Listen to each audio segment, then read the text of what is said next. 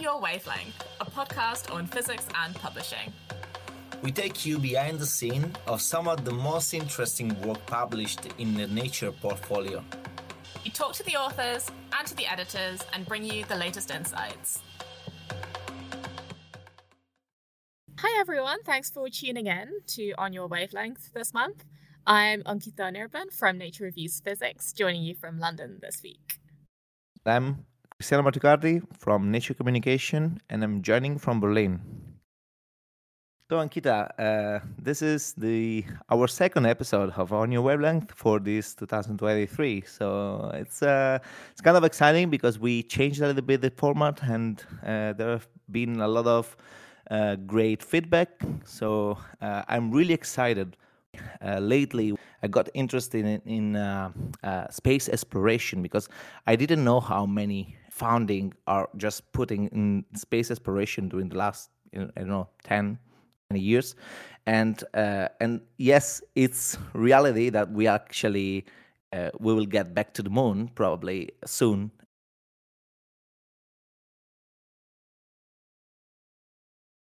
Yeah, I did. And it's super interesting because I think in the last few years, there's been so many debates about, you know, human exploration versus robotic exploration. And obviously, we've sent all these robots to the moon and to Mars, and they're sending up back great data. But it's interesting that NASA have now decided that it's time for humans to go back. I mean, when's the last time humans last went to the moon? It's been many years, right? Actually, I don't know if the overarching goal is to move population there or just harvesting energy and then send this energy back to the earth so uh, but interestingly there's a few statistics that tells you that we are actually putting a lot of money uh, for example, the United States spends 64% of the total government government fundings for space exploration. China 17%, US, uh, uh, Europe uh, only 7%, then Japan and Russia 3 and 2%. Uh, this is something that 20 years ago was completely not on on the reach. And also, for example, there's a lot of um, private companies. Uh, there's a lot of interest to go back and to explore more opportunity, either with robots or actually human being on the on the space. We will see. Just the upcoming years will be fantastic for space exploration, and of course, uh, together with um, human space exploration, new technological developments has a central role into this uh, the development of these new missions. And you have an interesting story, isn't it? Yeah. Recently, I think last week, I saw this new result that they've developed these foldable membrane mirrors. So they're obviously for um, space telescopes need highly reflective mirrors, but I think the practicalities of getting these giant things into space is definitely a huge challenge. And so now there is this new kind of mirror which basically can be folded right up for the launch. And then once you're in space, it can be unfolded, which I think is pretty cool. Yeah, it's actually it's actually pretty cool, and this actually connects really well with this with the topic of today. Yeah, so this month's paper is also an optics paper, and it's actually about the double slit experiment, the famous quantum experiment that showed that light can behave like a wave. How about this double slit experiment? So obviously, the original experiment has two slits that are separated in space, and then you see like an interference pattern when light shines through it. And in this paper, what they do is they have these slits, but they're separated in time rather than space. Um, so it's kind of like the time version of this classic experiment.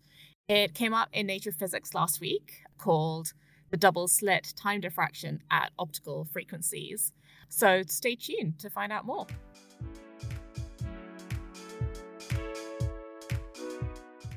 This experiment was conceived during lockdown and uh, it was a dialogue between um, me and one of our postdocs, Stefano Vezzoli. It was very difficult. We were both going crazy with childcare and everything, but then we, we were trying to explore scattering from a temporal particle instead of a, a static particle. That was the main idea. And that's how we started the experiment. Um, and, and for the first uh, year and a half, we were trying to do a temporal scattering um, until we moved to, to, to this uh, double slit. Um, the reason why we moved was that we had a very good experimental result on the temporal scattering, but we, we couldn't really match them with theory. It was very difficult to prove that what we had was exactly scattering. And so we were trying the pitch with our colleagues, with John Pendry and Stefan Maier, and uh, they were all feeling that, that this was exactly what we were looking for, but we couldn't believe it, we couldn't prove it fully. And so there, John had the idea, says, well, with one particle, you will not be convincing. What about having two particles? So then with two particles, basically the particle becomes a temporal slit. And then with two particle, we do have a very clear signature of these oscillations. And that's uh, clear for all scientists. So there's no, no need to have a precise theory to explain it. This was a, a long preparation for the one particle, probably a year and a half. And then when we moved to two particle, we started the project with two master students that had to modify partially the experiment. So that took them a while. From the moment that we actually start doing it, in, in a, less than a week, we had everything done. So it's often like that, like the preparation takes forever, but then once you are there, everything can move very quickly. The theory is really a challenge here. It's because the theory really is not developed fully in the community. And we were working with the best theoretician that, that I can find, with, with John Pendry here, with Emanuele Galiffi in New York. And uh, it's very difficult to find something that would fit everything. After a back and forth, we actually realized that the fact that we don't fit everything is probably good. It, it shows that there is new physics there. Um, and then once once we realized that, then writing the paper was uh, was quite fast. I, I, like to celebrate the paper many times. Uh, I think celebrating is the biggest, the best part of our work. So um, we usually celebrate uh, the first measurements when we see the effect, um, and that was really exciting. I remember the student calling me and running to the lab then we celebrate the acceptance because that's a, another milestone in some ways. Um, but we, we probably leave the, the best celebration when the paper is out.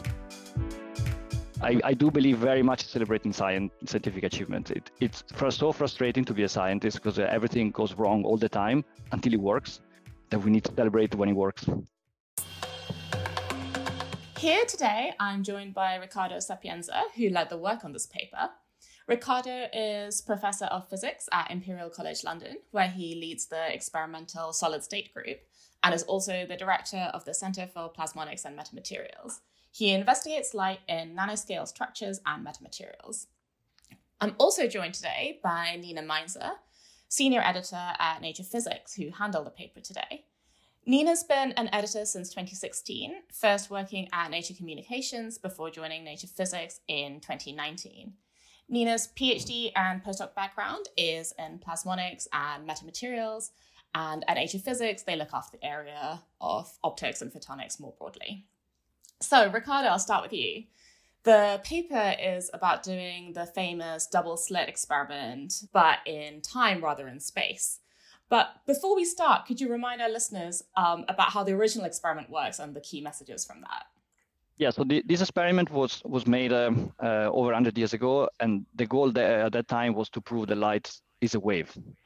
Uh, because in following Newton uh, uh ideas, everybody was believing that, that light was made of particle bouncing around.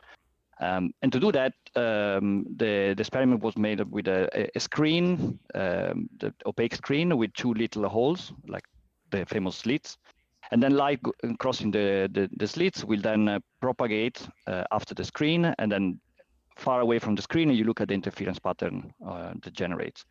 So in that experiment, the separation in space between the slits determine the position of the maxima and the minima in the interference pattern in the far field, in uh, far away from the screen. And uh, the, the key message then was that there was this interference at that time. So there was a clear proof that light is a wave, not just particle for our experiment, like a, as, a, as a background for our experiment, this shows that when you uh, change in space the, the position of, of the slit, you, you, you modulate the angular um, pattern that you see outside uh, the screen. So space is linked to angle for the light emergent. And this is a very general concept. For example, all metamaterial that we are using now, for example, all meta surfaces, uh, which are surfaces structured, nanostructured such that they have different property than the, the, bulk material, they have the power to control the direction of the light. The key example these days is, for example, a meta lens, a very thin lens that can focus the light by changing the angle of the light after the meta lens. Now, what we did instead uh, is to move this to the temporal domain. And so we create something that is uh, equivalent to the double slit, but now it's a, it's a medium that changes its properties from opaque to transparent twice at different times. So it's not a different position, but different times. And so now if we change it at different times, what we are doing, we are not changing the angular uh, pattern that we get, we are changing the frequency pattern. So we are changing the color of the light uh, transmitted through this uh, structure. So we, we send a laser beam with a specific color, and then after our screen, our temporal screen, we have new frequency, new color that appears, and they have a, an interference pattern that, that is exactly the same that you would get in space.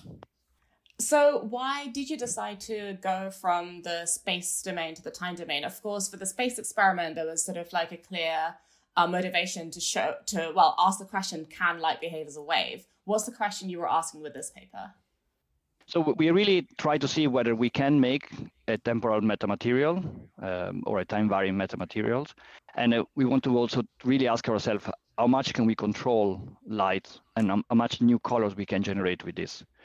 This is still a very open question. This is uh, the new direction of the field. We are going from uh, spatially controlling light to all spatially and temporally controlling light. And, uh, and this is a key element to have full control of light. So the, the, the long-term goal here is to have a, a, a structure or a device that can you send a wave, light wave in, and you get any light wave out that you want. So any direction, any frequency. So it's like a, an advanced wave synthesizer. And, and this would be a real milestone for light control. This would be something that would replace our lenses, but it can be a new light source. So to do that, we need to unlock this temporal domain. And this is really hard technologically. Like, how can we change the optical property of a material and the key here is how do we do it on a, on a time scale that is uh, comparable to the time that it takes for light to do an oscillation, which for light, we are talking about the femtosecond regime, so 10 to the minus 15 uh, seconds. So it's uh, way faster than any electronic device. So we can't really tune it by applying voltage. Um, the temporal uh, tem um, thermal effect takes much, much longer, milliseconds. So it's really, really hard. How do how can we do that? And this is a the question that has, blocked the experiment. So this is the domain where there's been so much theoretical advancement and so little experiment. But in the last few years, there are experiments appearing, and, uh, and they're appearing in optics, that's what we do, but also in other wave domain, because these are wave properties, so they apply to any kind of wave. So this paper that we're talking about today is an experiment that you did. Um, and as you mentioned, there's lots of experimental challenges. Was there any specific um, experimental challenge for this experiment? So, as in, did you make any new equipment for it? Did you have to develop some new type of experimental technique or process? We, we are using um, um, ultra fast spectroscopy, so we are using very uh, short laser pulses and uh, very high intensities, and um, and this, this is the, the the key of the of the whole experiment, which is quite difficult to realize in the lab. So that that's required quite a lot of design. So we have to create this double slit we using a double laser pulse. And th- this was a, the main challenge that was was tackled mostly by two master students here in Imperial that did a, a fabulous job. Um, so they, they create a system to generate from one laser pulse a, a double pulse. Um, and then this this is the main enabler of, of this uh, this experiment. I also wanted to ask you a little bit about the theory. So as you were saying that this um, progress in this area has been mainly experimentally limited and there's a lot of theory.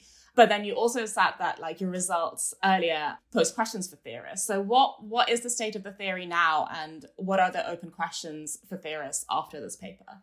There are there are two main challenges in the theory. So one is that the modulation that we are we are studying are so fast that they um, they go beyond what we call a perturbation. So in physics, often we, we we we simplify our theory by saying that the effect we're looking is very tiny compared to other effects, and so we can neglect some interactions. So in this case, we, we are not in the perturbation regime anymore. The the, the variation, for example, in the um, reflectivity of our mirror goes goes from zero one to almost one. So this is not a small correction; it's a thousand-fold and uh, changes in in some cases. Um, and uh, on the other hand, the, the other theoretical issue is that uh, we are uh, approaching temporal domain uh, where the material response is really un- unclear and difficult to predict. Nobody knows uh, how a semiconductor would respond to femtosecond dynamics. This was, a, for me, the biggest surprise. We discovered in our experiment that the, the material we're using can respond to with speeds below 10 femtoseconds, much different than what expected by the community and uh, much deeper by than what you, one can predict with a simple model. Um, so there is a lot of theory there, but uh, there's already there already work appearing, and theoreticians are uh, tackling this problem. So I'm sure there will be progress very soon. So it's an exciting time then that theory and experiment are sort of going hand in hand and pushing each other forward. So what's next for you? Um, what's your next experiment? After this experiment, now we we have a, a very big list of things we want to probe. Um, we really feel that we are at the beginning of, of, a, of a new wave of experiments. Um, the main two direction that that we are looking and, and the community is looking. So one is uh, moving from two uh, particle to many many particles, and if you do that, you can create something that look like a crystal, something like a periodic variation uh, of the optical property in time. And this is what um, has been predicted um, um, uh, by theorists to be a temporal crystal or a time crystal, which has a very peculiar properties, uh, which uh, flip our mind around the symmetries, because instead of having direction, uh, uh, energy forbidden in propagation, it will give you direction forbidden, and, um, and this is something that would be really, really a, a, milestone. On the other hand, we're also trying to integrate the temporal variation with, with spatial variation and see whether we can interlink space and time. And uh, can we then uh, control light uh, both in direction and frequency? Can we uh, achieve new phenomena that we cannot do either in space only or, or time only? And as a long-term goal, uh, what sort of do you see this turning into applications uh, for everyday use, or will they turn into sort of more sophisticated lab equipment? No, this is definitely going to application. There's actually a very large industrial interest in uh, metamaterials in general. Probably the optical side is the one that has more challenges because uh, to modulate the material, you need a lab of the size of a really a big laser lab. So it's not something that could be miniaturized at the moment. But the same kind of physics apply to uh, acoustic waves, radio frequency waves, and, and, and, many others. So we definitely expect application coming, for example, uh, um, novel uh, antenna for 6G, which uh, if you time modulate them, you can uh, pack many more antenna in the same volume or uh, you can use this for optical computing. So you can use uh, the time modulation as a degree of freedom to then perform a computation. There are many, many applications. There are um, medical devices that can be boosted by having metamaterials. For example, MRI is already been boosted by that. So if you add the temporal domain, you can do multi-frequency, multiplexing. I, I believe this is definitely going to application. I would say probably my own field, the optics will be the last one to come to application. But whatever we discover uh, in one domain, we can apply to other domains. Sounds very like a very exciting and thriving field. Um, so I'm going to turn to you, Nina, now. Um, you obviously handle optics and photonics broadly within I nature do. physics. So do you get a lot of papers on temporal metamaterials? Uh, do you see this added interest in this topic? Well, I do. Many is is an interesting word here because it is still a fairly small community. But I have seen a steady trickle of papers over the last few years.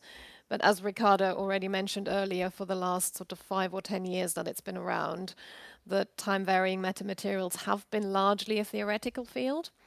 But the the experiments are picking up and I'm seeing more and more papers. So to me it feels like the field is sort of at a cusp. It's certainly not yet exploded, but it's at the cusp of really growing. And seeing experiments like the one that Riccardo was just talking about will certainly be helpful to communicate that. And on a bit more of a personal level, I suppose, what was your reaction when you saw this paper land on on your desk? it's a good one. I first just read the title and thought, hmm, hasn't that been done before? That must have been done before.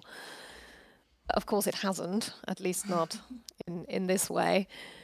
The thing is, when you actually get around to reading the paper, and I think that goes back to Riccardo's ease at writing the paper, it's a deceptively simple story.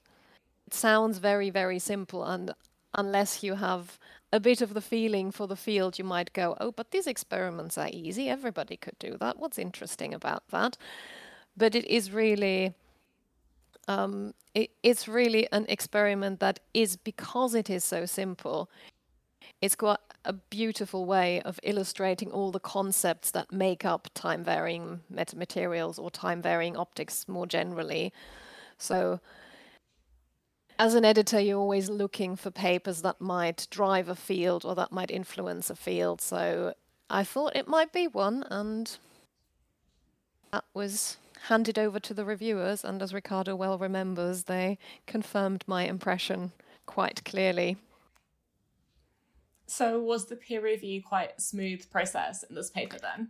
It was exceptionally smooth, I would say. I probably shouldn't be saying this, but I rarely see this positive reports, this level of positivity. I think it, to paraphrase one of the reviewers, I think they, they said if there's, they did pretty much along the lines of what I just said. They said, well, there's people could say this isn't quite enough, but actually, if there's any experiment that can show wider physics community and maybe even the broader public what time varying optics is about, this is it. You rarely read such a clear statement of endorsement in a in a review report. So I was quite happy to see that. And other than that, I think it was just smaller, usual smaller technical things. So mm-hmm. there mm-hmm. wasn't there weren't too many bumps. I was quite happy about that.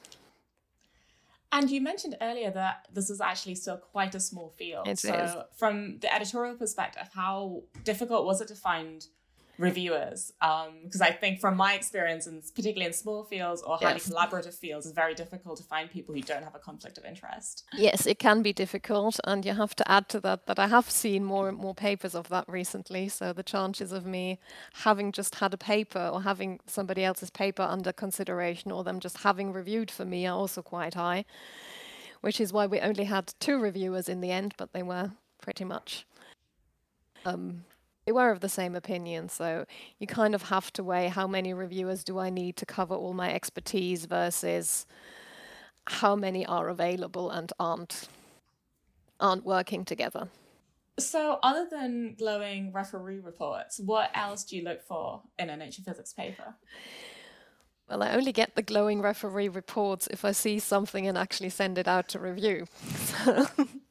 they're not they're not a given in any form ideally, the ideal nature physics paper for me should be something that moves the field forward in some shape or form. We do always say we're looking for a new conceptual advance, but that is, of course, quite a um, quite a vague thing to think about. So for me, it really is okay. Is this something that will at least advance a subfield to a significant extent and not just provide an additional piece of evidence to what we already know. Will people be inspired by it? Will people be interested and get excited about it? And in addition to handling optics papers, you also handle some of the non-primary content. I do, um, which includes things like news pieces, opinion pieces, yep. research highlights, imagine yep. the books and arts column. Yes. Um, so could you tell us a little bit more about that? Yeah. So our non-primary content is actually quite broad in nature physics as you said. It has the more sort of technical bits like the news and views and all sorts of things but we all look after those. But there are also the the things that i find a bit more fun the opinion pieces the worldviews which is a type of opinion piece and the books and art sections and our thesis there. Uh, i think the part of most fun of the job because you do get to sort of move away from the everyday of your technical physics. So let's take the books and art section as an example. Well, books and art section, as the name suggests, it covers, it's usually reviews. So reviews in the, not reviews in the physics sense, but reviews in what you might find in a newspaper or somewhere.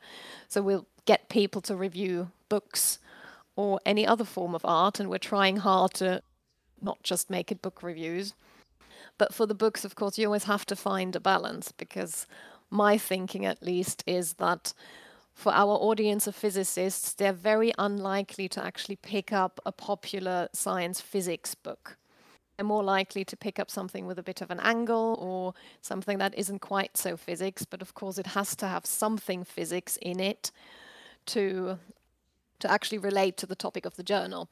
So, for example, we recently this month actually we published a review on the science of baby which is sort of a physics view a biophysics view on how babies form from conception actually preconception to how they develop, but normally you get the biology angle, and this is a bit more the physics angle of all the movements and the fluid dynamics and all these sorts of things. So those sorts of things we think people might actually be interested in and I think it's it's fun to read and it's certainly fun for us to wade through the catalogs of the publishers or get emails from the book publishers with pitches and picking out the things you would like. But we're trying quite hard to not just do book reviews, so in that respect, it sometimes seeps into into my private life that I might just be on the tube and I'll see a, an advertisement for an exhibition or a film that's coming out that has some kind of physicsy angle to it, and then we'll discuss it with my colleague Leo, who does the section with me, and we'll decide if we want to review it or not. Or you see something on on a streaming service and think, oh yeah, actually we could. So that's always that's always kind of nice. That sounds fun, and I feel oh, like you must always have really good recommendations for friends, or you know, good present ideas if you're reading all these books and you have your finger on the pulse of what's coming out. Certainly, certainly for the friends who aren't scientists but are interested in science, you definitely always have a have a good idea of what you might be giving them for their their birthdays or something.